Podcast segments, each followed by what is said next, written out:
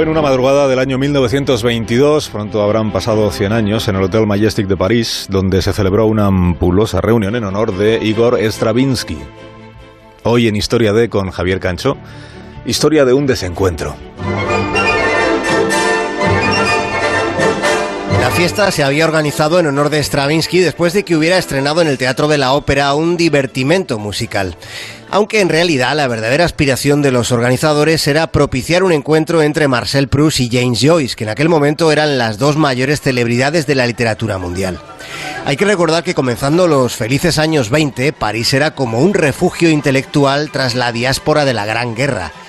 El evento lo organizaba un matrimonio con dinero y con devoción por los influyentes, que por entonces eran los artistas.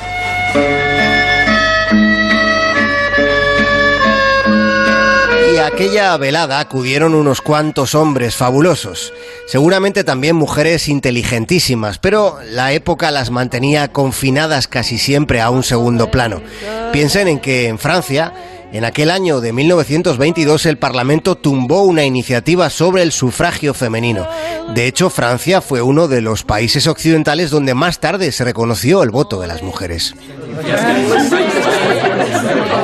Pero volviendo a aquella noche en el Majestic, además de Proust, Joyce y Stravinsky, también acudió Pablo Picasso. Según se cuenta, se quiso convencer a Picasso para que pintara un retrato al vuelo de Proust. Pero el malagueño se negó, algo no fluía en el ambiente. Por algún motivo, o por varios, podía decirse que fiesta hubo. La diversión escaseó. Y hubo lances poco amistosos. Marcel Proust intentó hablar con Igor Stravinsky para romper el hielo. Proust comenzó mencionando a Beethoven, pero Stravinsky respondió con osquedad, diciendo que él, a Beethoven, lo detestaba.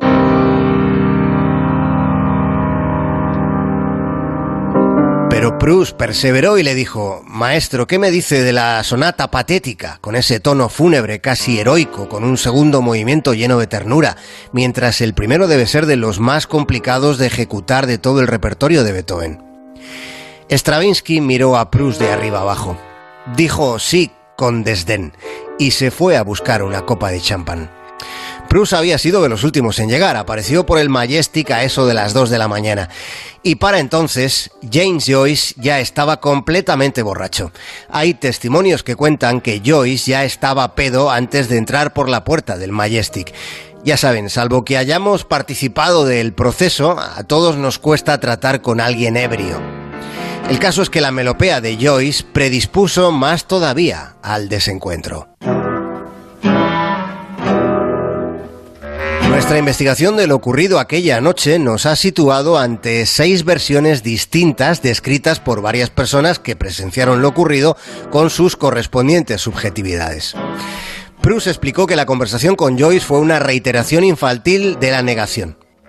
Proust le preguntaba mientras que Joyce solo decía una palabra.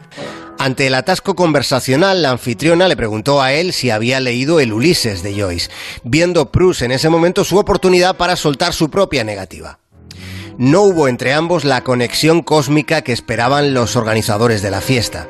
Es muy posible que alguna discusión parlamentaria incluso llegue a tener más musculatura retórica que la conversación que mantuvieron aquella noche los dos genios que trazaron las veredas narrativas del siglo XX. Los dos maestros de la novela moderna no llegaron a las manos, pero llegaron al desprecio.